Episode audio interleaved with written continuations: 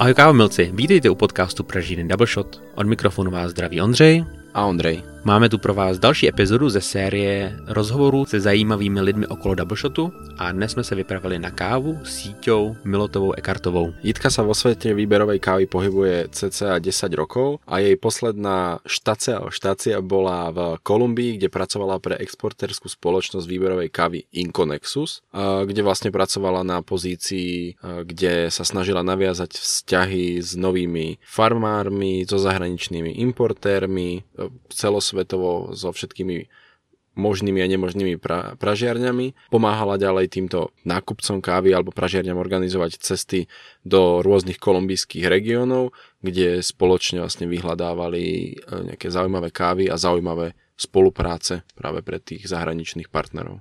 Právě od společnosti Inconexus jste mohli ochutnat v nedávné době kávu, růžový bourbon, laloma, fenomenální káva za mě velmi příjemný překvapení. Tenhle ten rozhovor, řekl bych, krásně navazuje a doplňuje předchozí rozhovor o Kolumbii s Terkou Prejdovou, takže eh, kdybyste eh, ho ještě neslyšeli, tak si myslím, že pustit si tyhle ty dva a máte krásný obraz o nejenom Kolumbii, ale vlastně o životě kávových producentů v podstatě všude na světě. Prajeme príjemné a ničím nerušené počúvanie tohto podcastu.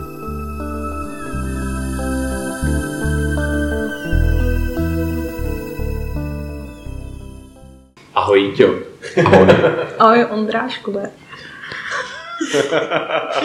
ještě nikdo A posluchači, tak, tak nespomněl tak nám to konečně vyšlo asi na třetí, čtvrtý pokus uh, nahrávání našeho podcastu, kdy jsme se přes různé peripety a nemožnost se sejít konečně se setkali tady u jednoho stolu. Teda já se o to pokoušám od roku 2014, ale 15, Jitka je horší jak nějaká superstar.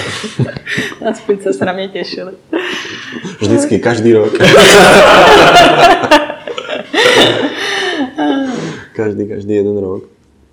Uh, Iťo, ty si teraz nejaký čas už doma v Čechách, ale predtým si nejakú dobu strávila v Kolumbii, prácou teda pre Inconexus, ano. čo je exportérská spoločnosť.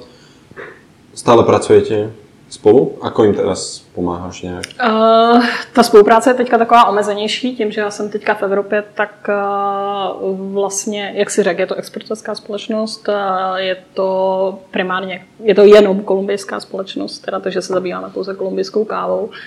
A uh, moje spolupráce teď tady v Evropě je pomáhat jim jakoby s, se zákazníkama, to znamená udržovat ten vztah eh, s pražínama, s eh, importérama, pořád jak celosvětově, zejména teda moje klienti jsou spíš Evropa, Azie a Amerika je teďka taková jako zpomalenější, ale když jsem eh, byla v Kolumbii, tak eh, kromě teda styku se zákazníkama, organizování cest na farmy, vybírání káv, hledání společných projektů a iniciace aktivit s těma farmářema, tak jsem pořádala i spoluorganizovala různé aktivity jako eventy v Kolumbii na podporu právě těch eh, podporů kávy, aby se dostala jako větší osvěta. A měla jsem na starosti i soutěže, organizování soutěži, v tom vlastně byl i Cup of Excellence. Organizovali jsme fórum, eh, jedno z takových těch, který měla jsem hrozně ráda, tak to byl pro, pro ženy. A to jsme poslední ročník organizovali dohromady s eh, neziskovou organizací USAID, což je americká nezisková organizace. A to bylo, eh, to bylo hrozně, hrozně zajímavé jako vidět ty pohledy a i jakoby z jiných, z jiných těch organizací, protože uh, to není jenom o kávě, ty se zabývají vlastně i dalšíma odvětvíma. Uh, tak uh, to bylo a vlastně nemalý, nemalý míře zastupuju je i na festivalech, který bohužel letos všechny zrušený, jak v Americe, World of Coffee v Evropě, A, takže to takový tak hodně jakoby o, o světě, psala jsem eh, články, měla jsem na starosti sociální uh, média, ale tím, jak je člověk jakoby vzdálený, tak je to takový všechno složitější, takže spíš je to udržování těch vztahů se zákazníkama, informování o tom, co se děje, informování o těch kávách, které teďka jsou, protože Harvest Kolumbii probíhá, dá se říct, celoročně, takže hmm. spíš jakoby přicházení s těma novinkama, přicházení s tím, co můžeme nabídnout a jak spolupracovat i v téhle trochu složitější době, která tenhle rok byl hodně takový zajímavý. Ale uh, aspoň se člověk nenudí pořád to větší video. No a k tomu jako dělám ještě jiné projekty, ale pořád spolupracuju, ano. Jak je to velká společnost? Je to jakoby malá exportérská společnost nebo se řadí těm jako větším, s větším vlastně rozsahem nebo s větší oblastí, kde působí? Uh, svým působením uh, je v, v Kolumbii relativně, jako do počtu lidí nebudeme mít, je to pořád taková jako rodinná firma, je to takový do nějakých 70, 70 lidí. A... Jste rodinná firma. jste, jste rodinná firma. Ne, je to, je to jenom malý, na velikost, až mě to jako nějak zaráží, když si člověk vezme, kolik vlastně máme ve spolupráci jsme s deseti tisícima farmářema, jednotlivcema, asociacema nebo domorodejma kmenama, takže je to jakoby veliký rozsah v devíti regionech z 19, kde se káva pěstuje. A to zaměření, ono to je, není pouze jenom o tom exportu té kávy, ale je to o nějaký udržitelnosti. Ono už hodně lidí mluví o udržitelnosti, je zprofanovaný, ono je to tak jako, pak když to někde řeknu, jak všichni, jo, jasně. Ale, uh, ale ono to, ono skutečně to o tom je, protože Inconexus eh, v době, kdy začínal, tak to nebylo uh, úplně o kávě, to bylo 19 let zpátky, to se teprve uvolňovaly ty licence uh, jakoby dalším exporterským firmám. A uh, oni se zabývali právě sociálníma projektama. Pracovali hodně s domorodojma kmenama v oblastech, kde uh, byli hodně sužovaní těma nepokojema, byli sužovaní ještě uh, vlastně těma armádníma spolkama, nevím, jak úplně to nazvat, nevím, jestli se to vůbec přeložit. Uh, a hledali vlastně způsob, jak těm regionům pomoct. A káva byla právě ta cesta k tomu vytvoření nějakého míru, vytvoření nějakého eh, životní úrovně pro ty lidi lepší. Takže je to, to jejich zaměření je dlouhodobě na eh, sociální a ekonomický aspekt, ale hlavně eh, poslední, ne v poslední době, ale dlouhodobě taky na životní prostředí.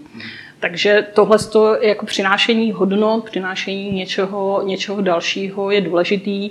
A je to proto taky jsme vlastně v regionech těch devíti regionech, které jsme, nejsou uh, úplně známí nebo nebývaly dlouho známí, byly dlouhodobě i problémy navštívit a řadí se k ním Sierra Nevada, Sierra Perecha, což jsou úplně na severu, uh, v krásném regionu, když se člověk představí, tak si říká, Ježíš Maria, ležím v Karibiku, tady to musí je krásný, ale ty krvavé boje tam byly hrozně dlouho a jsou tam oblasti, do kterých není úplně dobrý taky někde ještě chodit. Potom Santander, eh, taky oblast, která není úplně moc známá, přitom to je první region, kde se káva eh, začala exportovat na začátku minulého století. Další je Tolima, dlouhodobě Farko, takže nemožnost eh, tam jet, nebo když tam člověk jel, tak se musel nahlásit, eh, armáda ho hlídala, bylo to složitý, ale teďka momentálně poslední několik let eh, se řadí už mezi třetí největší producenty vlastně v rámci té Kolumbie. Kauka dlouhodobě nepokoje domorodý kmeny, tam hodně sužovaný. Byla na Rýňo, takže to asi tak. Eh, takže dá se to říct, když si člověk představí Kolumbii, jsme krásně od severu na jih, což eh, dává možnost eh, přinést i vlastně strašně zajímavý profily. Každý ten region díky té typografii, díky těm klimatickým podmínkám, které tam jsou a té biodiverzitě má úplně jiný profil a jsme schopní to nabídnout celoročně. Takže vždycky jako je z čeho, z čeho vybírat, eh, jenom tak pro představu. Když si vezmu i jednu odrůdu kávy, tak mi bude na severu chutnat víc do čokoládová, taková ta hutná, krásná káva. Čím víc půjdu na jich, bude se mi tam zvyšovat acidita, bude se mi tam přicházet sladkost, ovocitost. A uh, proto je to jako hrozně, hrozně jakoby, uh, zajímavý rozpoložení tady v tom, ale i uh, tomu, jak uh, se dalo těm regionům pomoct. Co je tvůj oblíbený region, nebo třeba... Já vím, že samozřejmě jako každý má něco, ale určitě máš nějaký třeba svůj srdcový, nebo nějaký, který třeba není tak známý, ale má obrovský potenciál. Hele, je to hrozně složitá otázka. To je stejný, jako když se někdo zeptá, jaký je tvoje nejoblíbenější kafe. Já se dneska probudím a budeme chutnat eh, zrovna Kolumbie. Ne, je to, je, to, je to složitý, protože já za mě Kolumbijci jsou neskutečně milí lidi. Oni jsou tak otevření, že máš pocit, že tam máš rodinu v každém tom regionu, kam, kam přijedeš.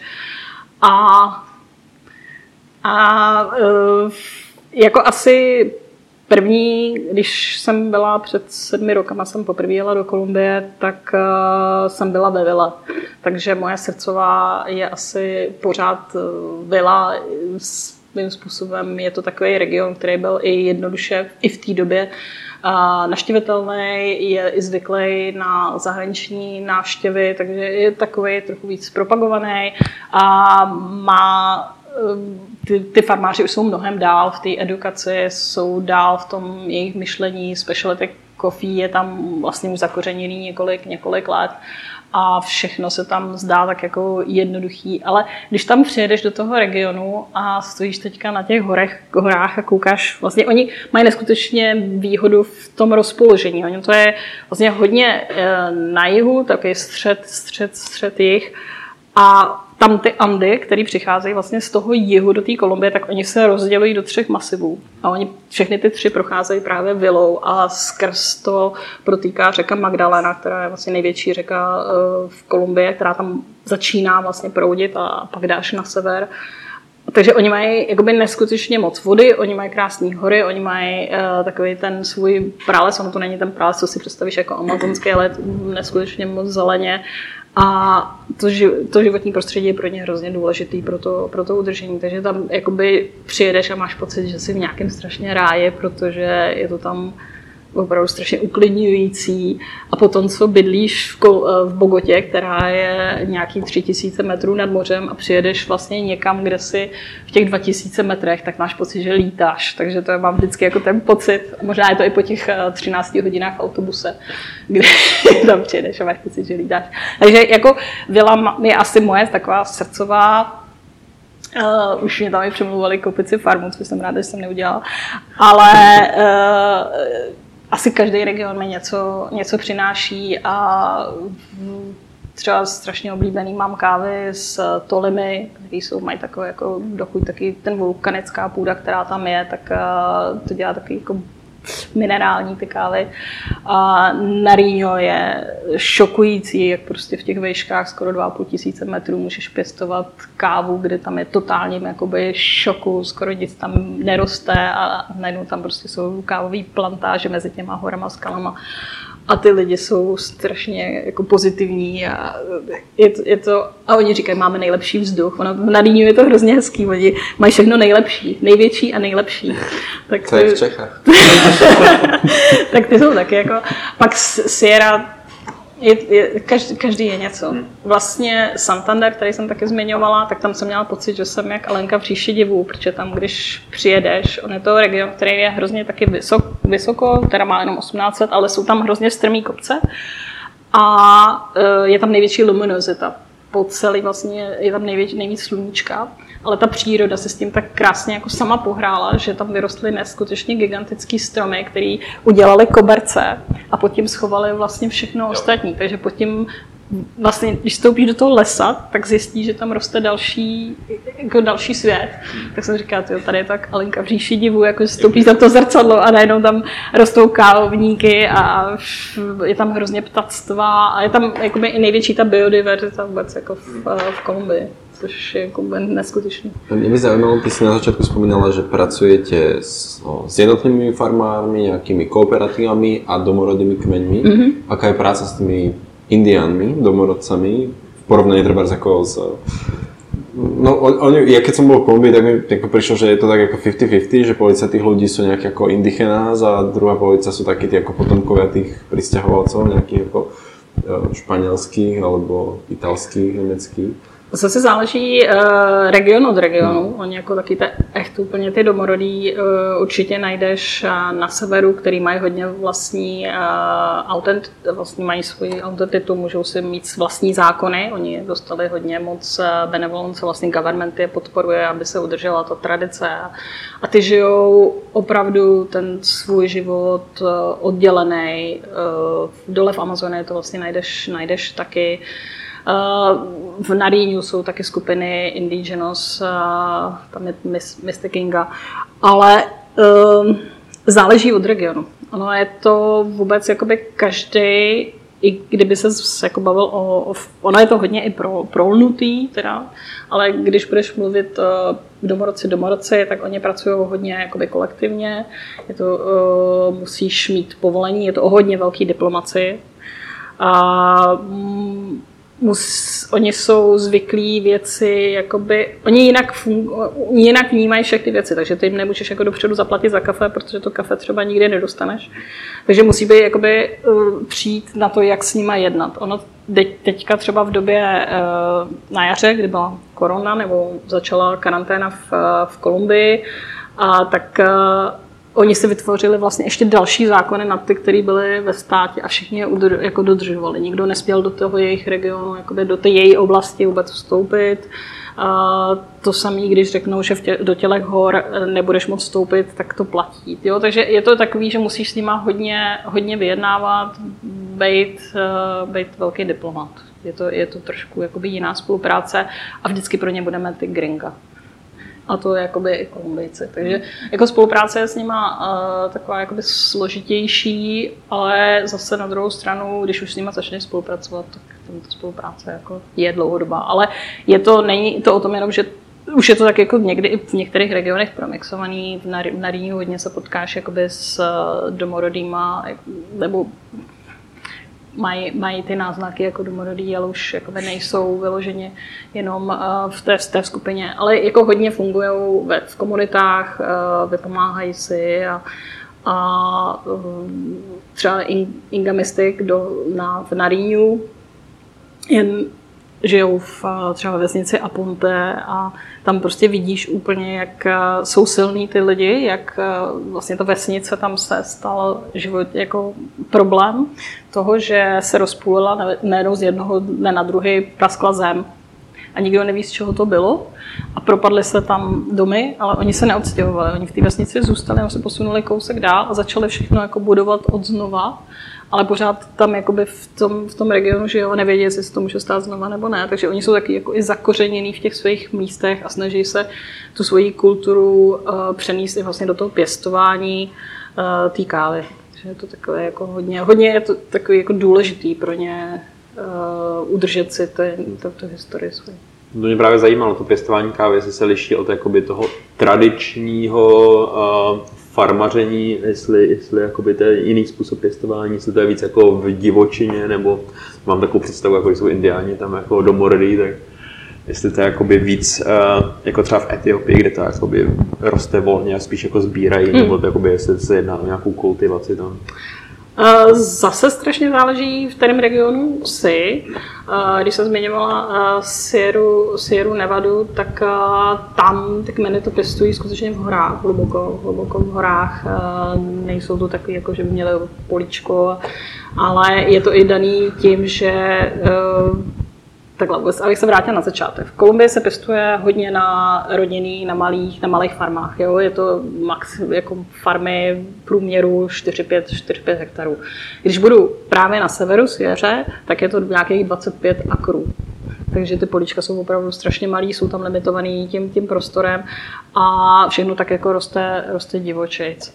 Eh, když potom budu v Sierra Pereira, která je vlastně eh, víc na, eh, na východ u venezuelských hranic, tak tam jakoby to je taky, taky v horách, ale už u toho mají tu, tu farmu a, a žijou, žijou tam a pěstují a mají tam nějaký svý sušící, jakoby sušící místa, tak je to, je to rů, různý. Potom, jak se zmiňovala Aponte, tam žijou ve velké vesnici a mají tam prostě pole pod tím. Je to, není to není to asi tak, jak myslíš Etiopii, je to takový víc jako uh, tam, kde žijou, tam, tam pěstují. A pak samozřejmě ostatně jako farmáři zbývající, ty mají ve většině případů uh, žijou, mají farmu přímo v, té, v tom místě, kde, kde pěstují kávu. Uh, Santander, co jsem zmiňovala, tak je úplně výjimka proti, proti pěstování kávy v, v Kolumbii. Tam se najdete farmy, které mají velikost 80 až 100 hektarů, což je úplně, jsou krásný barevný haciendy, takový ten, úplně ten původ, jak, jak byl.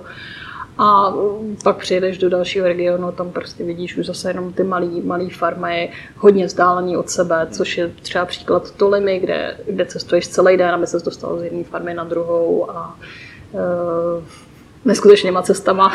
Někdy se říká, že to ani cesty nejsou. To samé uh, v Sieře, je to všechno schované hodně hluboko v horách a musíš někdy na motorce, někdy můlou, někdy pěšky. Takže tam jako vůbec jakoby, asi největší pak komplikace je ta logistika z těch farem to dostat někam.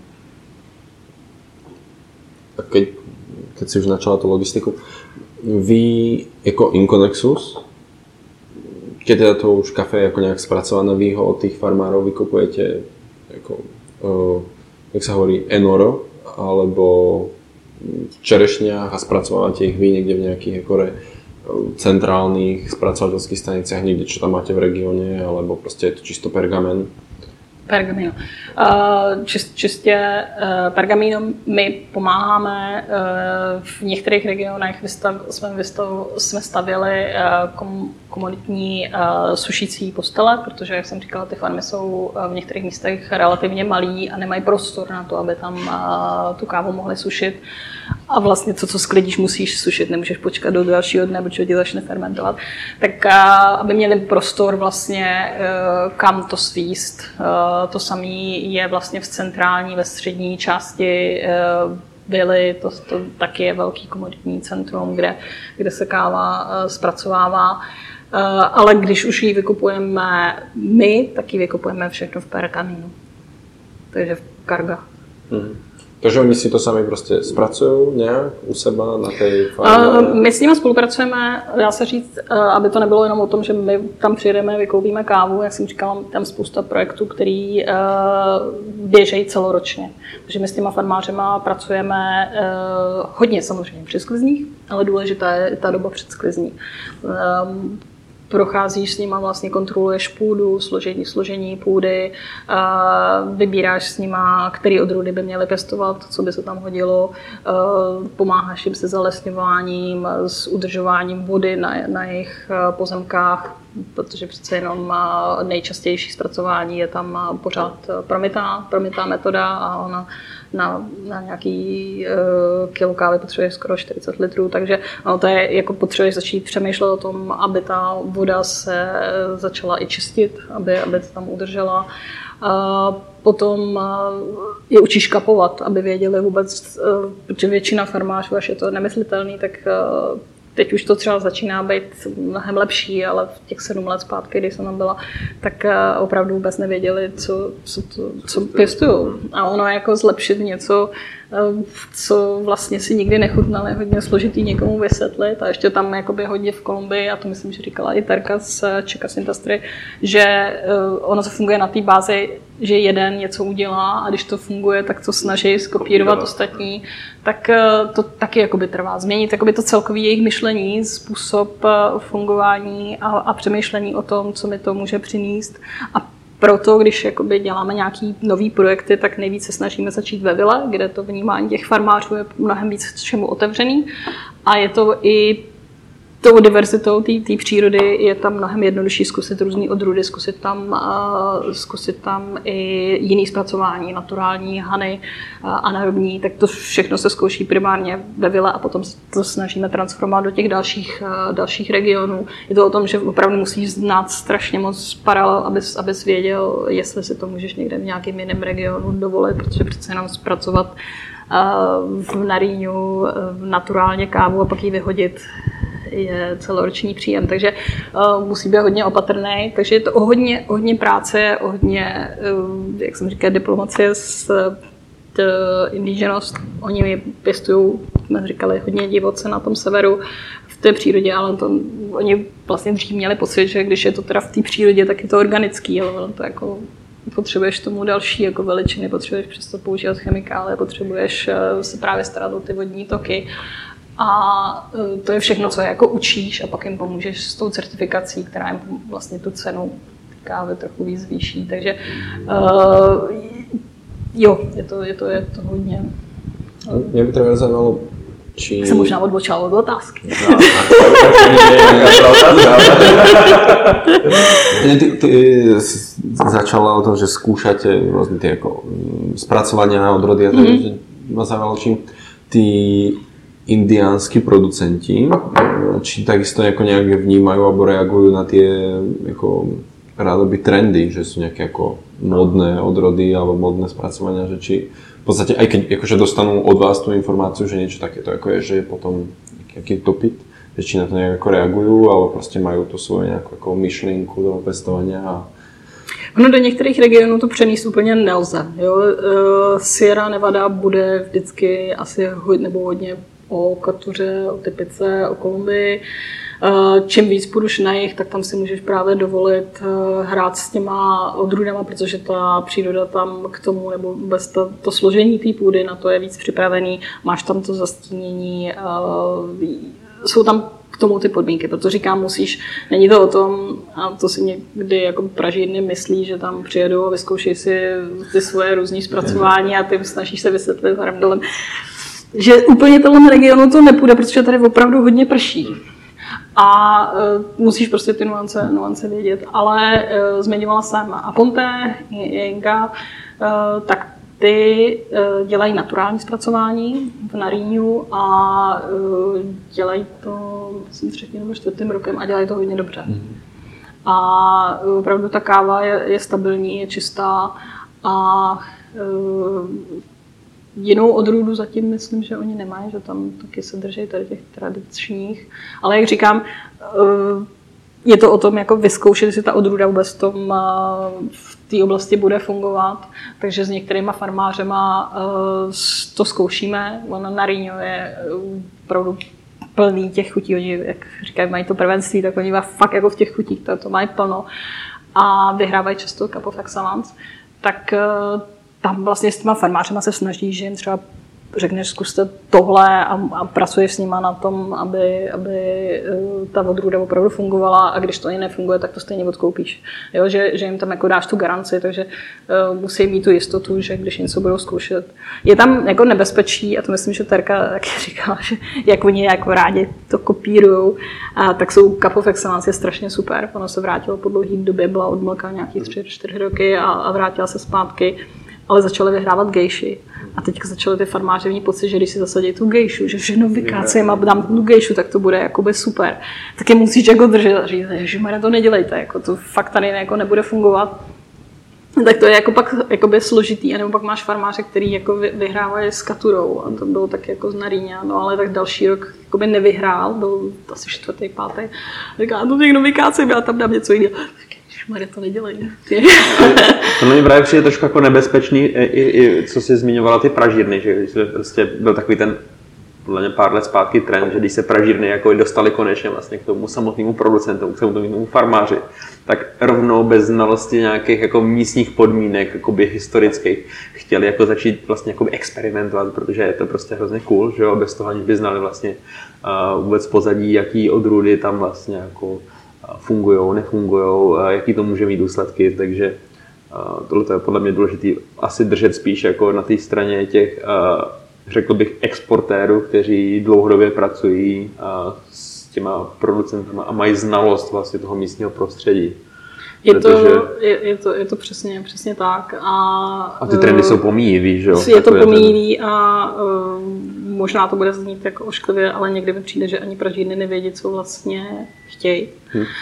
A nemluvím o vás. Ale uh, je, to, je to bohužel tak, že opravdu někdo si vymýšlí věci, které mu napadly, ale vlastně ani neví, co mu z toho může hmm. vzniknout. A, a je to pro toho uh, farmáře, který se o tu kávu jakoby stará celý ten, celý ten rok, aby... Hlavně na tom, jako z toho má ten příjem. A z toho má ten příjem, tak je to hodně jako riskantní do něčeho takového, takového jít, uh, dokud tam nemá tu garanci, uh, garanci, že si to fakt jako odkoupí. Ale i to je, jako je, je, je to pro toho farmáře samotného matoucího, když on sám nechápe, proč by to měl jakoby dělat tak, jak oni to chtějí. Ono vůbec jakoby výběrová káva je pro ty farmáře eh, strašně jakoby pořád nová věc. Jo. Ono eh, dřív eh, tam fungovalo takže federace odkoupila kávu nespracovanou, dřív se opravdu nespracovávala a oni s tím neměli žádnou práci. Teďka tam musí uh, tu kávu sebrat, vyloupat, uh, vymít, vysušit dělám naturální proces, musím to tam mít ještě mnohem jakoby díl na těch sušičkách. A to je strašně moc času, kdy ty čekáš na ty peníze. A oni opravdu je potřebují, takže a někdo nemá ten prostor, což je jakoby další, další věc na to, aby si tam takhle jakoby tyhle experimenty dělal. A zabírá mu to vlastně prostor sušení třeba pro, ty, pro tu další kávu, takže je to opravdu o tom, že ta spolupráce musí hodně, dlou, hodně úzká, není to jenom o těch domorodých kmenech, ale i normálně s každým farmářem musí mít hodně dobrou uh, spolupráci, je to na, tý, na tom trust mezi, mezi tím, že, že opravdu to, co jim říká, že to musí, musí důvěřovat. Ale nikdy my nemáme, i potom, co je jako zaškolujeme, pracujeme, vymýšlíme s nimi ty projekty, tak nikdy nemáme ani garanci, že nám tu kávu jakoby prodají. Jo? To je jakoby další, že tam jakoby není ta vazba, jo, vy s námi spolupracujete, nesmíte to prodat někam jinam. Je to opravdu ta svobodná volba toho farmáře, kam nakonec tu kávu prodá. A jestliže opravdu bude ty peníze potřebovat na tu renovaci, tak může prodat možná třeba i pod cenou, protože potřebuju teďka hned řešit peníze. Ale uh, je je to o té tradici. No. Ta, ta by jako neměla být taky úplně být opomenutá, pěstovali tam nějakým způsobem tu kávu, vědí, vědí o tom mnohem víc, než, než my, co jsme si to jako někde načetli.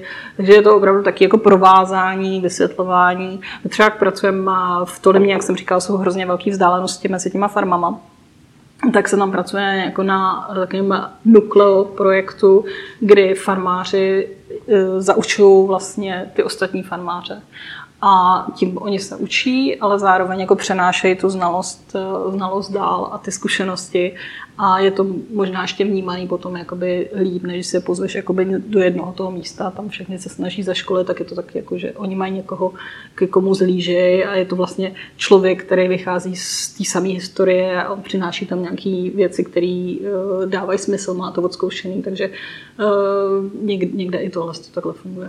Opravdu každý region má trošku úplně jiný, jiný chování, jiný vnímání.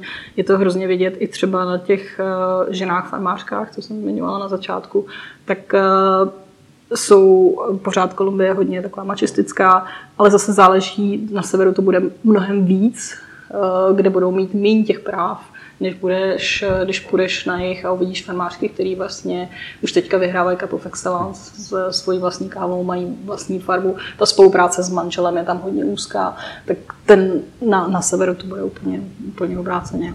K tomu jsem se právě chtěl jako dostat k tomu, že eh, jsi zmiňovala ten projekt na podporu žen farmářek, tak jak to vlastně vůbec funguje? Eh, nebo co jste dělali za projekt s nimi? Uh, ono je tam těch aktivit víc, je to dá se říct také jako běh na, na dlouhou trať, eh, protože, jak říkám, každý region je trošku někde, někde jinde eh, tou eh, vůbec tím, jaký ženy mají práva. Oni hrozně moc jsou za, jakoby zainteresovaní v tom, v tom pěstování té kávy, ale oni se nedostanou vlastně k tomu, k těm penězům, oni se nedostanou k tomu trhu, oni se nedostanou, oni nejsou ty, kteří to vezou na ten trh prodat. Mm-hmm. A oni nejsou vidět. Takže oni se starají o tu farmu, oni vlastně sázejí sazenice, oni pomáhají sbírat, oni se starají o ty sběrače, když přijedou, tak jim vlastně vaří, starají se o domácnost, starají se o všechno, ale vlastně nikdy nebo většinou nedostanou zaplaceno za tu, za tu práci, kterou, kterou mají a není, nikdo o nich jakoby neví. A e, ta snaha vlastně eh, byla je začlenit do toho, do toho cyklu, začít přemýšlet, vlastně zase změnit to jejich myšlení a začít přemýšlet o tom, já vlastně můžu uh, taky začít vydělávat, můžu taky začít uh, být jakoby pro, tu, pro, uh, pro to pěstování uh, předučená k tomu, že můžu tu farmu někam posunout dál, protože hodně farem třeba je i zadlužených tím, jak to vedou, vedou muži. Ono se pak ukázalo, že vlastně ženy přemýšlely o těch svých dětech, o tom, aby je udržely na té farmě, takže vlastně šetří trochu ty peníze víc než, než, než muži. A třeba v Syře je spousta i po těch bojích, který tam právě bylo, je tam hodně vdov, takže teďka najednou tam zůstali s dětma, o nich nemají málo, eh, na těch farmách sami a teďka co s tím mám dělat? Já jsem vlastně v životě se o tom celý chod nestaral, takže učíš vlastně ty edukaci, jak o tom vůbec tu kávu pěstovat, eh, jak si vybírat sazenice, jak eh, se starat o tu půdu, eh, učíš je to sbírat, učíš je to sušit, kapovat taky. Oni teďka mají i pražírnu a to jsou hrozně super, jak jsou hrozně nadšený, že tam praží si tu svoji kávu a prodávají pod svým vlastním jménem tím Mujeres. A Stavěli jsme s nimi komunitní uh, sušící prostory, uh, děláme uh, pro ně právě ty, ty školení a jednou ročně se snažíme ty ženy dostat právě z těch všech různých regionů, aby se to promíchalo do Bogoty, to je v rámci velkého festivalu kálového, který myslím říjen, říjen nebo listopad. A je to o tom, aby jakoby tam dosáhli těch zkušeností, vlastně se přenesli mezi sebou a e, mohli jako pomoct těm, těm ostatním farmářkám, jak, jak by mohli oni taky fungovat. Ono je to vlastně i o tom, že spojíš tě do těch asociací, že vlastně pomůžeš, ne, že tam nejsem já jediná, ale je, je nás jakoby víc a můžeme spolu spolupracovat. A pro některé ty farmářky vůbec jako ta představa, že přijedou do Bogoty, že přijedou do Bogoty sami, je něco jako zpátky několik let nemyslitelný, jo, že prostě bez manžela oni nemohli spousta věcí, takže je to tak uh, o tom, jako, že jim dáš ten empowerment, dáš jim tu možnost uh, začít si sebe sama vážit a uh, teďka na těch výsledkách, jak říkám, vyhrávají Cup Excellence, dokázali v tom regionu vlastně zvednout vůbec to povědomí o tom regionu, protože začali pěstovat kávu trochu jiným způsobem. Tak je to, je to hodně takový jakoby silný, ale je to zase každodenní jako práce s nimi. No, tak ono je to určitě důležité je propojovat že v, rámci, v rámci vlastně těch třeba i regionů, protože asi budou mít větší důvěru v někoho, kdo tu kávu taky pěstuje a má nějaký výsledky, než uh, nějaký gringo, který prostě vlastně jenom by jim jako říkal, co, co mají dělat, ale Oni teda v Gringo zrovna, je, uh, oni, jakoby, když tam přijedeš jako, jako bí, bíle, já jsem teďka opálená, ale tak oni uh, jakoby nám pořád zhlíží, jo? Mm-hmm. Oni přece jenom my jsme ten, ten svět, který oni se chtějí dostat. Kolumbijci se hrozně moc uh, chtějí a dlouhodobě mladí hodně utíkali do Ameriky. Teďka mají nový trend spíš do Evropy, ale je to o tom, že oni se pořád hledají jakoby v někom jakoby dalším, takže oni k nám jakoby pořád zhlížejí. Tak, takže mají spíš jakoby respekt, než jakoby, že jo. by ti nevěřili. Jo, jo, jo, jo. ale musíš se ho vybudovat. Mm-hmm. Jo, to já jako sice třeba Inconexu znám sedm let, ale trvalo několik jakoby, let, možná tři roky, než jsem je začala na festivalech reprezentovat a skrz to, než jsem se dostala jakoby, do Kolumbie a mohla jsem s nima pracovat. A i v té době to bylo hodně unikátní, protože tam jako moc zahraničních jakoby, lidí, no vlastně u nich jsem byla první. A teďka s tou jinou kulturou tam přijedeš do té kanceláře, kde uh, jsou to většinou lidi, kteří necestovali nikde a jsou opravdu ty echt Kolumbijci a nejsou zvyklí na to, jak fungujeme my tady v Evropě. A teďka to je takový jako taky zajímavý takový středobod. No.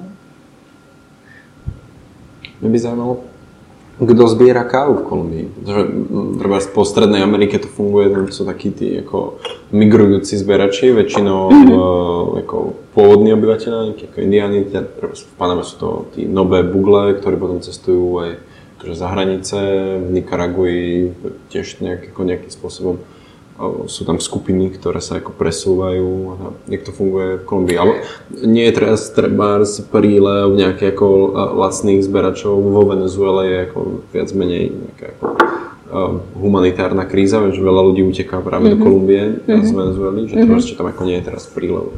Je tam, do toho sektoru. Je tam velký příliv z Venezuely, ano, sběrači jsou hodně, hodně lidi z Venezuely, ale zároveň tím, že ty farmy Eh, jsou relativně malí, zase záleží farma od farmy, tak si vypomáhají vzájemně. protože ne, ne všechna káva bude prostě uzrálá ve stejný čas, takže si ty farmáři, třeba ve Vile jsme se setkali hodně s tím, že si sousedi vypomáhali a, a uh, takže je to jako takový mix, eh, že tam jsou ty pendlaři, kteří skutečně jsou ty sběrači. Na některých farmách se opakovaně každý rok vracejí ty samý.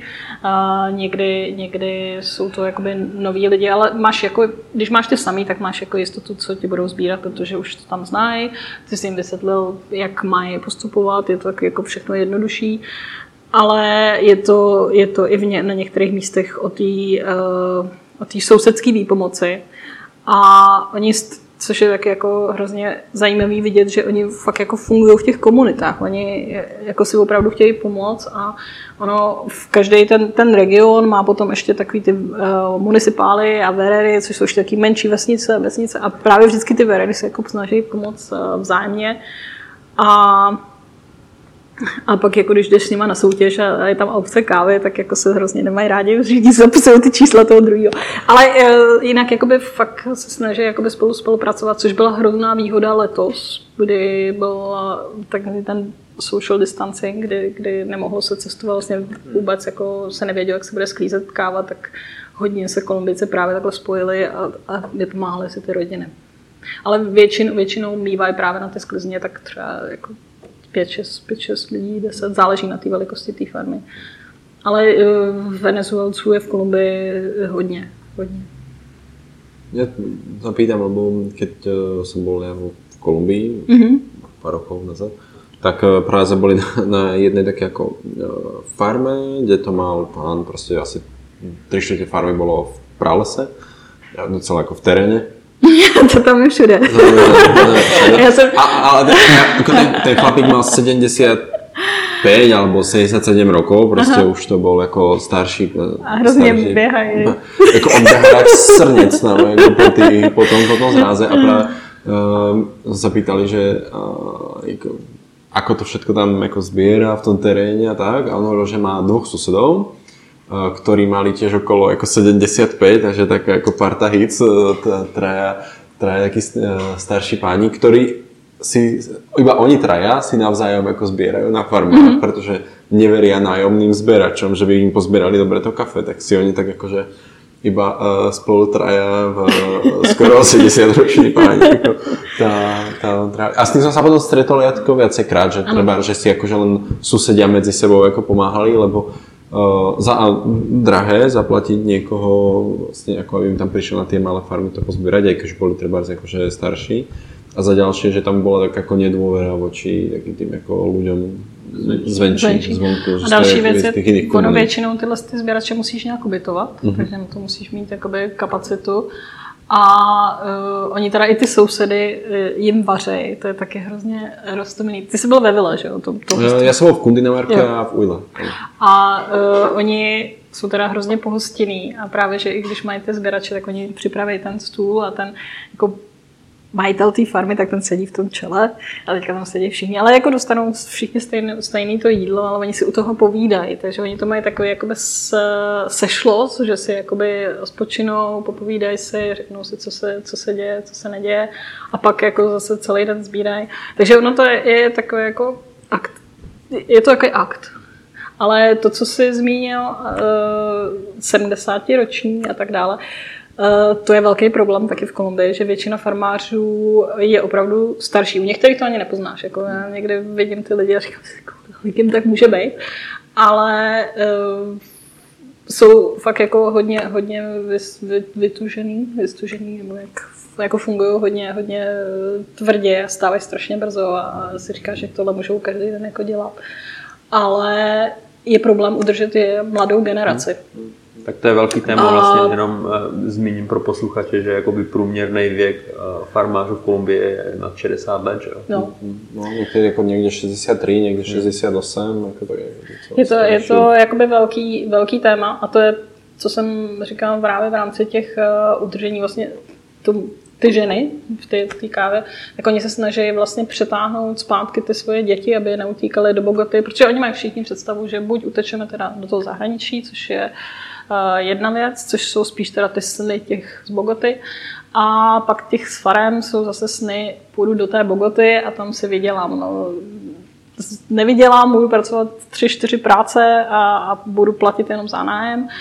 A je to takový jako, jakoby složitý uh, je jakoby jim zajistit, že ta káva bude stabilní příjem. Oni nechtějí pracovat tak tvrdě, jako pracovali jejich rodiče, nechtějí, nechtějí tohle to opakovat. Ale Takže buď je to... Že i ty rodiče vlastně ne, pracovali, aby, nechceli, no, aby ty jejich děti no, pracovali no, jako no. oni.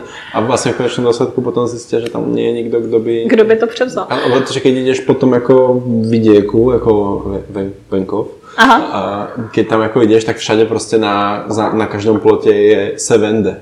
Mm-hmm. jako nápis. Prostě je. všetko je na predaj všetky ty jako lány je, tam. Je to, je to, je, těch farm je hodně jakoby na prodej, ale uh, co se právě jakoby začíná měnit, že oni vlastně uh, ty děti pošlou na tu školu Oni se vracejí zpátky a s těma znalostmi začínají tu farmu o tu farmu se starat, což je jakoby ten, ten cíl.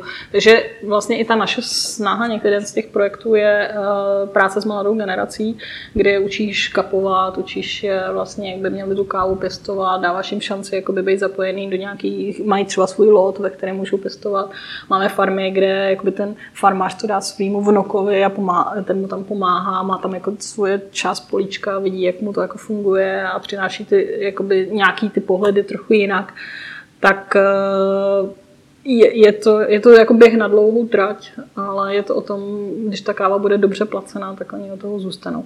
Další jsou ty klimatické změny, kdy uh, bohužel jakoby už se v některých místech ani káva pěstovat nedá, tak tam se přichází třeba s kakaem, a že se to jakoby vše, všechno mění, ale je je to hodně důležité. No. Aby, aby jsme tu kávu udrželi, tak je to o tom, aby to bylo ekonomicky a sociálně pro ně zajímavé a to stali v tom. Co je dobře placená v kolumbijských? Uh, no, uh, to je vždycky otázka. Ono se říká, že takový ten break-even, aby vůbec jako vyžili, tak by se ta káva měla prodávat, uh, nemluvím v Libře, jeden, jeden 20 dolarů za libru.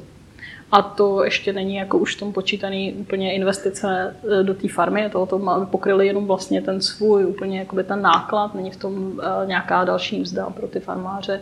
Je to opravdu o tom, aby bylo udržitelné. Další, aby tady toho nějak dosáhnul, tak potřebuješ minimálně nějakou 3 hektarovou farmu, což e, pro posluchače si představit, je to nějakých 90 pytlů kávy aby si vypěstoval, aby se z toho nějakým způsobem uživil. Ale teďka třeba burza, protože kolumbijská káva nebo vůbec jako výběrová káva nemá podle čeho moc jinak tu cenu hodnotit, než podle, podle burzy. Pořád eh, i federace vykupuje na základě eh, toho, jak se pohybuje kurz a jak se pohybuje burza, C, New burza, tak teďka je třeba vysoko, teďka je 1,30 ale v době vlastně krize na jaře byla na, na naprosto minimum. To byla pod jeden dolar. To bylo no. 92 centů stát. Hmm.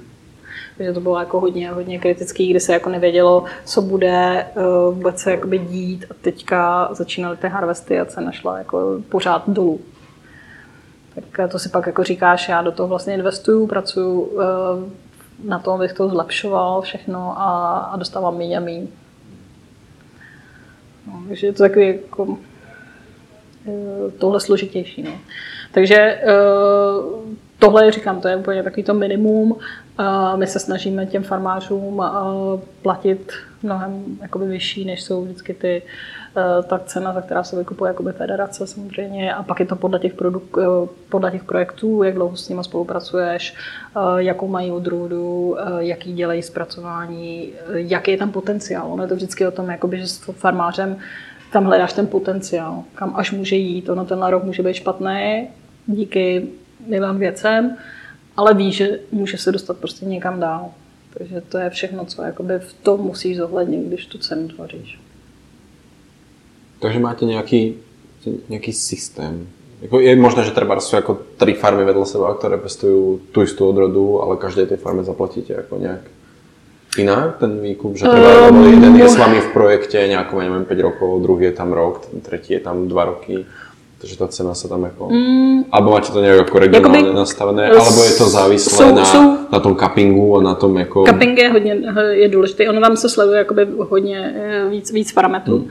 A samozřejmě kvalita je ta, ta nejdůležitější kvalita a udržitelnost, mm. že, že opravdu ta káva bude i ten další rok moc jakoby někam, někam růst a zlepšovat se. A eh, je to ale vždycky o tom, o tom, o té chuti. Eh, takže ten, kdo to vykupuje, máme v každém, v každém regionu vlastně lidi, ty, ty botegy, kde, to, kde vykupují tu kávu, tak každý den vypisují cenu, protože to se řídí tím federace a potom se tam dávají vlastně ty, ty ceny a to je to minimum.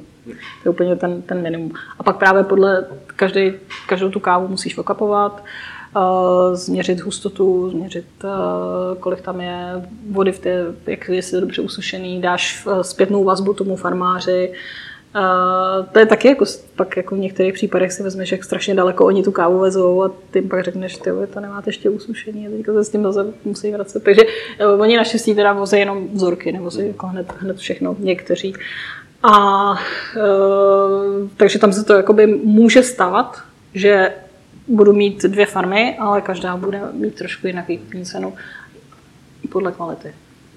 A ten výkup, teda, nebo ten, ten quality control, nebo to probíhá tak, že oni přivezou vzorek, vy ho vlastně ten ještě jako upražíte, ochutnáte, oni čekají na ten výsledek, že jako jestli to uh, koupíte nebo nekoupíte? Nebo je no většinou jako... se vykupuje uh, nejvíc v neděli a v pondělí, což je i takový jakoby hodně důležitý den pro, tu, pro ty vesnice nebo ty města, uh, protože lidi jezdí na trh. Mm. Takže oni si jedou nakoupit, oni ti tam ráno přivezou tu kávu a během dne ty to okapuješ a oni se vrátí a nebo jim zavoláš.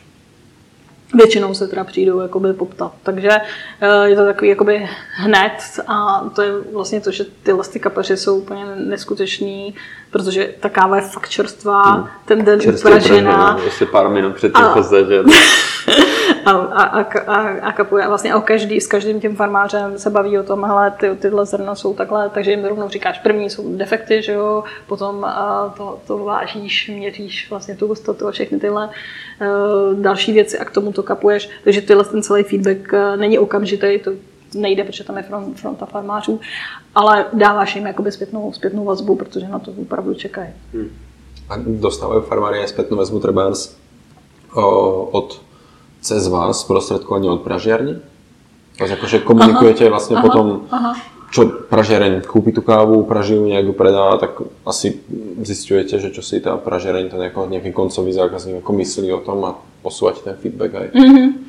Eh, já můžu říct za sebe, protože pro, z mého pohledu je strašně důležité jakoby zpětná vazba, takže já se jakoby snažím s klientama takhle fungovat, že se ptám, sama si tu kávu třeba i, i, i koupím. Já jsem teďka letos právě těžký cestovat, tak jsem cestovala, eh, že jsem si nakupovala každý jeden kolumbijskou kávu a teďka jsem si tak jsem jsem to mě. A eh, takže jakoby si uděláš tuhle představu a dáváš ten, tu zpětnou vazbu. Oni na to hrozně čekají, oni jsou i nadšený, když tam vlastně přijedeš na tu farmu a přivezeš jim tu kávu, takže si to můžou ochutnat, nebo je pozveš do té botegy a uděláš tam vlastně ten tu, tu ochutnávku, oni většinou přijdou krásně nastrojení a hrozně se opravdu pro ně tohle jako slavnost eh, se dozvědět ten, tu zpětnou vazbu. A uh, my v různých těch regionech uh, pořádáme letos to teda bohužel nebude možný, ale pořádáme Mechor D, což znamená jako nejlepší z toho regionu a vybíráme z těch, farma, z těch farem určitý množství káv a pozveme potom mezinárodní pražírny, kteří, který přijedou a hodnotí ty kávy a, zač, a stýkají se vlastně s těma farmářema. Takže vlastně ty farmáři nemůžou většinou odjezd, nemají, nemají na to ty finance nebo nemají na to tu možnost jakoby odjezd eh, do zahraničí, tak aspoň jakoby takhle jim přivezeme tu mezinárodní klienta. A teďka oni se mezi sebou můžou bavit právě o tom, o té káve, co, se, co jsou trendy, co, co je jakoby zajímá a uh, navazují tam vlastně tady ty, tyhle to spojení tak uh, dostávají i tady tu formu jakoby zpětný, zpětný vazby. No a pak jsou ty, ty, ty aukce vlastně a tam jako je to zapisování těch cen, jako ten soused, no, no, že mu to vyšlo takhle a moje káva takhle. Ale uh, tak oni jsou taky jako hrozně jako děti, někdy ti přijdou taky hrozně milí. Bylo po minulý rok po Excellence, jsme se s nimi jeli eh, v Tolimě, je takový park, Luna Park a oni byli poprvé v Luna Parku a to máš ty 70 letý, 60 letý babičky, dědečky a oni tam fakt strašně se vybebli, jo. jsme tam jezdili na těch dráh a těch všech možných věcech a oni byli hrozně fakt jako šťastní a pak jako potom přijedeš do toho regionu a oni ti dají úplně všechno, jako, co mají. Oni jsou jako neskutečně pohostinní. No. Mne to, sa nastalo, keď sme boli u, u Carlosa Imbačiho a u jeho rodiny. Mm-hmm. Ja sme tam ako prišli k ním a, a to bolo, ja neviem, 10 hodín, neviem, ako ráno. A no tá, tá Carlosa žena sa ako pýta, že e, či budeme u nich aj obedovať. tak a je hovoria, že, že uvidíme, jak sa zdržíme, ale že, že, teda, že si dáme teda si u nich ten obed. Tak ona akože ale že to je jako OK, otočila sa, tam běžela nějak jako slepice, to slepici, to tam hned zabila a prostě za dvě hodiny jsme se vrátili a byla upečená kura a uvarená polievka. Jo, jo, to je to vždycky tak jako, já už jezdím takhle jako slahový, že mám v, v ruce jako, ne děkuju, vodu nechci, mám, mám svoji. A což vřele doporučuji každému, kdo cestuje do, eh, do nějaké krajiny takhle eh, v Americe mít svoji vodu a protože to může být potom hodně zajímavý. A, uh, ale to jídlo nemůžeš odmítnout většinou. Řekneš teda, je, ale jsem po snídani. No to uděláme malinkou snídaní a teďka dostaneš opravdu ten plný talíř toho jídla. A teďka, když těch, jako, máš těch návštěv za ten den několik, a všude se musíš jako najíst. A ono nejde to nechat. To opravdu nelze, to, protože oni tam s tebou sedí a teďka miluju to, jako budeme si povídat a, a musíš to všechno sníst a ještě ti přidám. Tak si říkáš, no tak to, to prasknu. Takže jako po, po návštěvě vždycky regionu to máš pocit, že pak můžeš na dietu, ale ale jak říkáš, jako slepice, to, oni jsou schopni zabít poslední slepici, protože jim přijela návštěva. No. To je pravda. Alebo těch banánový, banánový oh, město vydusené. Tam ale. Měso, ale to, na to, jako to je hrozně dobré, ale mm-hmm. prostě keď uh, je pol siedmej ráno a dostaneš na snídaní prostě kura. to, to jenom pro posluchače, to je opravdu banánový list a v tom jsou asi čtyři druhy masa a uh, rýže a to se napaří. A to dostávají k snídaní. Oni milují k snídaní polívky, oni hmm. si milují tohle a opravdu jako po několika dnech už to nemůžeš ani cítit. To si říkáš, jako to masa bylo trochu moc a to jako nejsem vegetarián, ale, ale i tak. Mm, polivka, a, a to jsou regiony, a... speciálně teda, teda vila, to, to, tam jako prase neuteče, tam milujou jako maso úplně neskutečně. Či, čičaron. Čičaronky. Čičaronky. No. Ty škvarky. To, to, to, je to, to je naše škvarky, rýže, fazole. A repa. No vajíčka. Jo, jo, jo, vajíčka a, a repas, jo, tak ty, ty, ty placky. Ne, ne, jako, jako v Kolumbii rozhodně člověk hladný neumře. Mm, to, to, a to co teda je uh, super, je ovoce. To je, což vlastně uh, hodně farem, uh, speciálně ve ve Vilém na Rýňu pěstují vlastně i další plodiny, že to není jenom o, o kávě, takže se snaží být takový víc soběstačný, tak tam jako máš neskutečný plantáže avokáta, banánů a pomerančů a teďka jdeš jenom po té farmě a oni, jo, si banán, nevím si pomeranč. A uh, Lulo, Lulo je super. Nej, nejlepší. Lulo je nejlepší. nejlepší Jsem byla uh, letos eh, teďka před měsícem v Mnichově a na tržišti prodávali lulo o velikosti skoro nějakého miniaturního jablíčka. Říkám, co to je? to lula, to musí je velký pomerač. Ale to je, to výborná věc. No. No, hlavně, když to tu vidíš teraz na trhu, stromové rajčata, ty, je, je, tak se to jako jedno rajče stojí, já nevím, 80 korun, nebo tak a prostě tam si koupíš plný pakel za dolár. No. Že už ti to ani nechutí dojet. Nejlepší já jsem šla tam na tržiště a já jako ne, ne, nemusím moc sladký, tak a tam kupuješ tu panel, panelu, že jo, to, taky ve Vile hodně se na jedné straně pěstuje víc káva, na druhé straně toho kopce se pěstuje víc panel. A tří, uh, cukrová třtina. Tak uh, jsem přišla na ten trh a že si vezmu jako ten balíček a oni ti dali tu. A já říkám, ne, já chci jenom ten malinký. Oni, no jak dlouho to máš? Říkám, já na dlouho, ale oni to fakt jsou schopní, jako oni milují sladký, takže to jsou Já mám, já mám trošku problém v těchto těch zemích, protože já mám jakoby hodně rád sladký jídlo, mm-hmm. ale jakože v těchto těch zemích je prostě všecko hrozně přeslazený a vlastně to chutná jenom jako, jako cukr, Cukr, jako, jo, jo. jako, že veškerý dezerty jsou v podstatě jako extrémně jako sladký.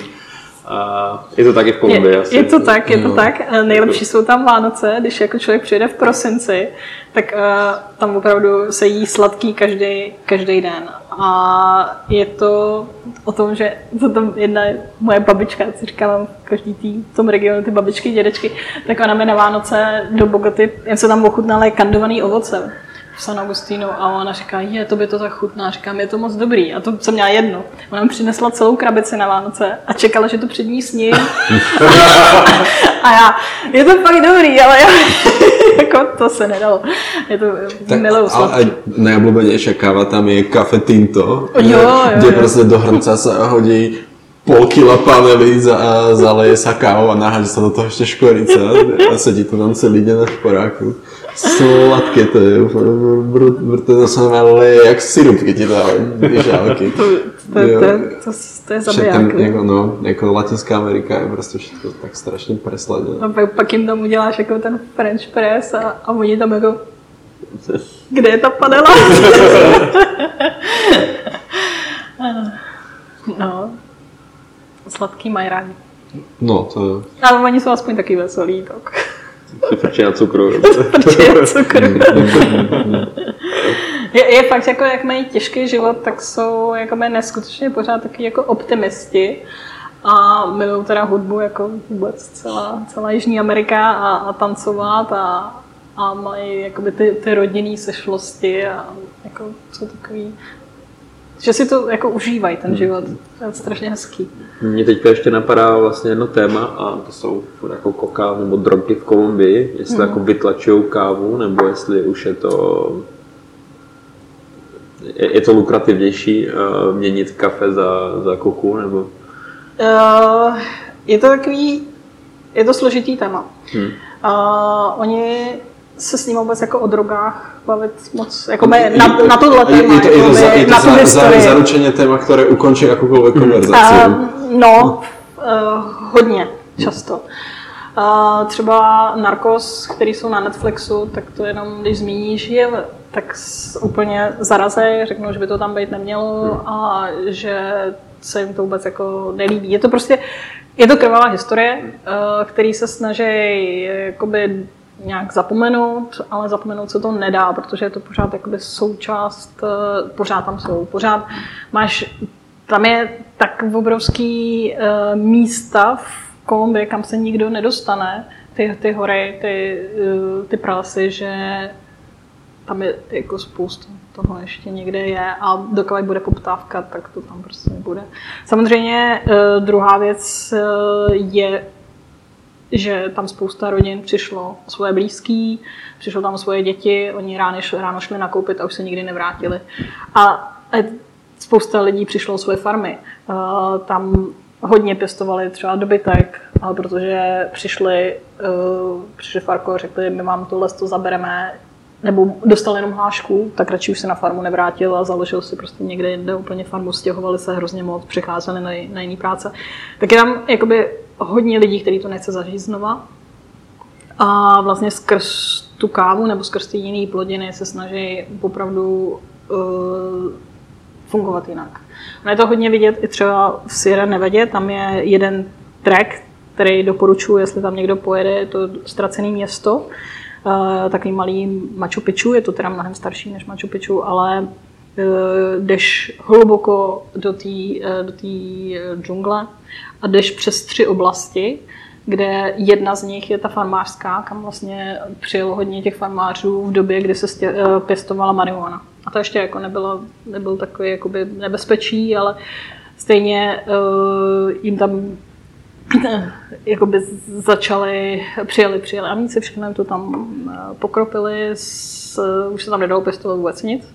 Takže se stěhovali víc do těch lesů a čím víc pak byly, byly skrytý a zjistili, že vlastně z marihuany nebo vůbec jako skoky můžou mít mnohem víc uh, peněz, protože se to mnohem rychleji roste, že jo, na tu kávu musíš strašně dlouho čekat, tak uh, to začali pěstovat, pěstovat znovu. A pak začaly mezi sebou být uh, ty boje už mezi těma farmáři a mezi těma lidma je tam hodně e, taky ty nejistoty a, a toho strachu. Jo, takže nemáte jako problém s tím, že by od kávy se Uh, nevím, spíš bych řekla, že teďka to spíš fungovalo obráceně. Obráceně, že, že se vrací, nebo že se Ono to bylo vidět hmm. hodně vlastně, jak jsem zmiňovala Tolima. Uh, několik let zpátky se do té oblasti vůbec jakoby nedostal a teď už uh, tam vlastně pěstuje se mnohem hmm. víc káva. káva. Vlastně káva je jediná splodina, kterou tam oni pěstují. Pěstují hodně organicky, protože tam zažili hodně eroze hmm. a už vlastně se v těch horách nemáš kam víc stěhovat ty farmy tak, eh, tak spíš obráceně. Jo. Ale je to pořád jakoby téma, který tam je a když navštívíš eh, Medellín, tak vidíš, jak ti prodávají v krabici žvejkačky a ze spoda mají drogy. Bohužel tam spousta cizinců pořád proto jezdí a, a dokud, říkám, poptávka tam bude, tak to tam bude. Ale stěhuje se to do, do dalších zemí, kde to myslím, že uh, vůbec jakoby ne, ne, nečekali, že tam třeba mají. A, je to, je to tak, no. hmm. Ale nejsou, nejsou rozhodně na tohle to hrdí a chtěli by na to zapomenout. Hmm. hmm. Ale třeba teďka během korony se v některých oblastech znova objevily tyhle ty uh, tady uh, a začaly strašit jakoby, lidi a, a někdy sem tam jsou jakoby bombové útoky a tyhle ty věci. A... Je, to, je, to, je, je to pořád tak, ale když člověk, člověk je opatrný a nejezdí do oblastí, kam Kolumbijci řeknou, že nemá jet, nebo jede do nějaké speciální oblasti s někým, tak se pořád jakoby všude zapisuje, že, jo, mm. že jedu, jedu tam a tam, budu bydlet tam a tam. Já jsem musela všude vždycky říkat, uh, budu tady a tady, kdyby něco. A ale procestovala jsem místa, kde to ani Kolumbijce neznali, že třeba jako mají taky krásný. Ta příroda je tam neskutečná, dostaneš se tam opravdu od eh, Karibiku do vysokých eh, šestitisícových hor zasněžených, pak tam jsou, jedeš Amazonii a najednou máš tam kopce, který vůbec říká, že se tady mohli vzít, Mave Kure, to je něco, jak kdyby si měl pocit, že navštěvuješ dinosauří místo, jako, že to je neskutečná oblast. No, jako opravdu, opravdu, že jo. A tam třeba jedeš několik hodin na lodi, aby se tam fakt jako dostal a teďka ty řeky jsou všechny taky, jako mají speciální řasy, že jsou barevní a hmm. jako příroda je tam neskutečná. Je to je země, kterou určitě doporučuju, ale je to pořád Jižní Amerika, takže být obezřetný. Já když tam jedu, tak se co vlastně na mě vidět, já nenosím žádný řetízky a nic, protože prostě si odnaučíš eh, na sebe upozorňovat. No už jako upozorňuješ tím, že máš modré oči, ale uh, jako by se obezřetný. Hmm. Cestuješ jako sama, nebo cestujete v nějaké skupině? Když to uh, je to různě, ale cestuju sama. Cestuji sama, začínám na autobus sama. Neříkejte naší mámě. A to mě právě hrozně baví, baví, když se ptá, jako kam jdu večer tady v Praze a říkám, že jdu tam a tam, ona ty jdeš sama. Říkám, jo moje, já jsem bydlela v Bogotě a v San Paulu a myslím, že můžu jít večer sama. Tak, tak to, jako to bylo jediný, kdy jsem se po těch dvou rokách vrátila vlastně jsem do Prahy z Kolumbie a teďka jdeš večer tou ulicí a říkáš si, já se nemusím bohlížet. A to je jako hrozně neskutečně nějaká úleva, ale e, naučí se tam tak jako s tím fungovat. A... No a jaký to vlastně být vůbec jako vlastně žena, která vlastně tam spolupracuje s těma farmářema? A vlastně furt je to jako by trošku a mužsky zaměřená země, že nebo kultura, tak jako mají k tobě jako respekt potom. Mm, vzhledem, vzhledem k tomu, že jsem vlastně to gringo, tak, hmm. tak jo. Tak jo, jakoby, a i tím, že jsem se jakoby na těch farmách neobjevila jednou, hmm a bylo za náma vidět ty, ty projekty, byly za náma vidět ty fora, uh, prezentovali jsme ty kafe, dávali jsme jim ty, ty zpětné vazby, tak uh, přijedeš tam s těma zákazníkama, tak, uh, tak tě vnímají mm-hmm. jakoby jinak. Jo, že já vlastně tím, že jsem, co říkám, s Inconexu jsem nějak ve spojení sedm, sedm let, tak uh, některý farmáře opravdu znám od té doby, skrz ty festivaly, skrz ty kapování těch káv a teďka se s nimi o tom, o tom bavíš. Uh, tak je to, je to jiný, je to jiný. Ale říkám, já tam mám, jako každý tě pak chce pozvat k sobě a kdykoliv přijedeš, musíš bydlet tady, tady u mě a, a celou rodinu přivez. A, tak uh, jo, je to, je to asi jiný, než kdyby byla jakoby žena Kolumbiec. Hmm. Musí vidět tu hodnotu, musí mít uh, jako pocit, že tam jako nejdeš jenom se podívat, ale že jako jim něco přinášíš, hmm. tak pak jako, jo. pak jo.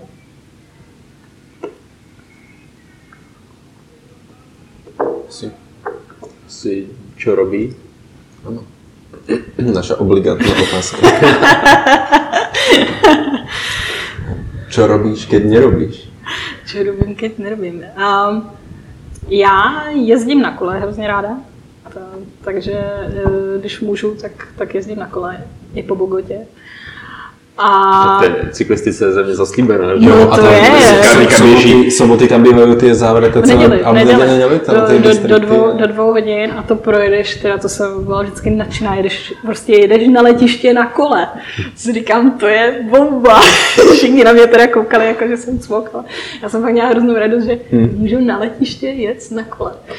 A tam je cyklotery, ale eh, jinak jako za normálních podmínek je to dost eh, zajímavý jezdit na kole. Naučí se hodně triku a, a rychle reagovat a, a fungovat. Takže určitě cyklistika. A teďka, když mám možnost, tak vlastně se věnu, že jezdím za, za klukama, který mají statek, pomáhám jim s kytkama takže to, to je taky takový, jako, že už nemůžu na ty kávové plantáže, tak, tak jezdím. Tak, jako, taky děláš jiný kitky. Tak dělám jiný, tak dělám jiný kitky, tak to, to tak hrabání v té hlině, tak to mě taky. Taky jako se teďka vrátil ze surfování, ne? Uh, kitesurfing. kitesurfing. Jo, jo, jo, tam já si teda říkám věčný začátečník, jako, ale protože on člověk na to nemá jakoby ten čas, hmm. jako úplně to dělat, tak uh, aby se s tomu mohl věnovat, tak vždycky jako si vzpomínáš, co si dělal naposled. Ale je to, to je On se to nezdá, jako napřed si, když začínáš, tak si připadáš jako neskutečný bubeník, jo? že spousta věcí, jako co musíš, o čem musíš přemýšlet a pak, když už jako začneš na tom jezdit, tak to je neskutečný relax. Hmm. Za prvý teda vypneš, absolutně totálně vypneš úplně všechno a sleduješ jenom prostě ten, ten vítr a, a vnímáš, co se asi děje nad tebou. A, a to je teda jako hodně dobrý relax jak vysoko lítáš, a jak měla strach, že mě to odnese hrozně vysoko a, a, a... Já ještě nejsem ten uh, trik, triky ještě nedělám, i když někdy je dělám, takže vypadnu z prkna a vynesu mě drak. a to pak jako si říká, že to je docela výška, ale uh, snažím se nelítat. Hmm. Snažím se tím takže, takže když letíš, tak je to nežádoucí vlastně. já, jsem, já jsem říkala, kamarád se mě právě ptal, jak jako to dělám, že jako takhle lítám a říkám, to jsou triky, které se naučíš jako první. Jako všichni se učí jezdit na tom prkně, já se učím lítat. Tak uh, to není žádoucí, ale je taky osvou. Že sa ako, že sleduješ, čo sa deje na tebou, že či ako lietaš tak vysoko, musíš šajky a... Ne, on, on je, jako ty, ty draci jsou, jako ten vítr je hrozně nevyspytatelný a opravdu každý, každá ta jízda může být úplně jiná. A, a ono to je silný. Hmm. hmm. A ty teďka, když si vybereš blbýho draka, tak můžeš letět hodně daleko.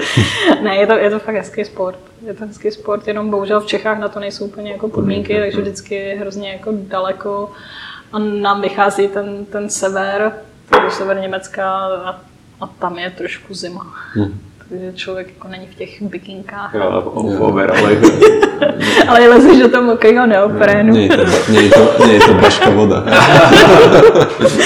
ale je to, je, to, je, to, je to hezký. Je to hezký. Jo, mě teďka ještě napadá jedna otázka, nebo jako jednu, jak to zvládáte vlastně s Davidem, protože máte jako, tak jako vztah na dálku hodně často, že, jo? že to je jako... To spíš otázka jako na Davida. já, já mám pořád co dělat, on tady je pořád v Čechách. Ne, uh, u nás vlastně, já už jako při svý, já teďka v kávě jsem nějakých deset let, ale předtím jsem pracovala v taky mezinárodním, jako jiném mezinárodním biznesu, a který mě ke kávě um, úplně nenápadně dostal.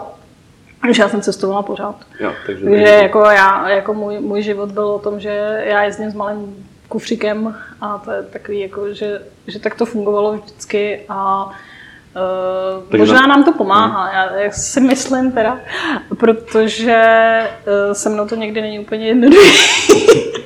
Takže je dobrý si bude mě na chvíli odpočinout. A já pak, když přijedu, tak jsem prostě nabitá energií a, a vše. Takže to není jako, že by se před sedmi rokama prostě sebrala a, a odjela, ale vlastně to už máte jako dlouhodobě takhle mm. fungujete. Takže... Já jsem uh, vlastně původně z té jiné práce, co jsem byla, tak jsem se dostala na projekty v Latinské Americe. A uh, tam jsem teda zakotvila na, na půl roku v Brazílii, kde jsem vyloženě pracovala uh, s nima. A oni tam neměli, já jsem pila v té době hodně čaj, tak uh, měli jenom kafe. A říkám, ty to nebudu pít, jako to vůbec. A pak jsem začala chutnat a ono to chutnalo trošku jinak, než ty, ty, ty kafe, co pili naši. Nesmrdilo to tak. A uh, to mě nějak jako dostalo k té myšlence, hele, když už jsem tady, jak se můžu podívat na farmy, což mě dostalo vlastně na FAF, dostalo mě to k Brunovi mm-hmm. Souza a tam se zase potkala s dalšími lidma a to mě tak chytlo, že jsem vlastně eh, přijela zpátky do Evropy a zjistila jsem, že chci vlastně dělat úplně něco jiného. Takže mm. jsem se odřízla od původní práce, která mě teda někdy vždycky jako strhává, to jsem dělala projektový management, takže to mě pořád tak někdy chytne ale a možná mi to i pomáhá vlastně v tom, co, tom, co dělám. Hmm. Ale vlastně v té době jsem se rozhodla, že chci úplně uh, poznat celý ten, ten řetězec. Ale už v té době jsem věděla, že zelená káva je něco, co mě láká. Hmm. Takže vlastně jsem si prošla uh, prácem za barem, prošla jsem si práci v Pražíně, prošla jsem si Husels, festivaly, uh, hodně vlastně jsem pomáhala eh, organizovat Brewers eh, na World Coffee eh, s výborným člověkem Adam Snow. A takhle vlastně přes tady ty všechny věci jsem se dostala zpátky vlastně k té zelené kávě. Takže já, já jsem takový bulldog, jako když mě něco chytne, tak zatím jdu a, a může to trvat dlouho a nejdu úplně těma přímýma cestama, někdy hodně složitýma ale nějak to tak asi musí být. Super. Moc děkujeme za, za tvůj čas, za to Já super povídání. Konečně nám to vyšlo. Konečně nám to vyšlo. I když jsem si na začátku nenadal mikrofon. No. ne, ne, já dě, děkuju, děkuju vám, bylo to super.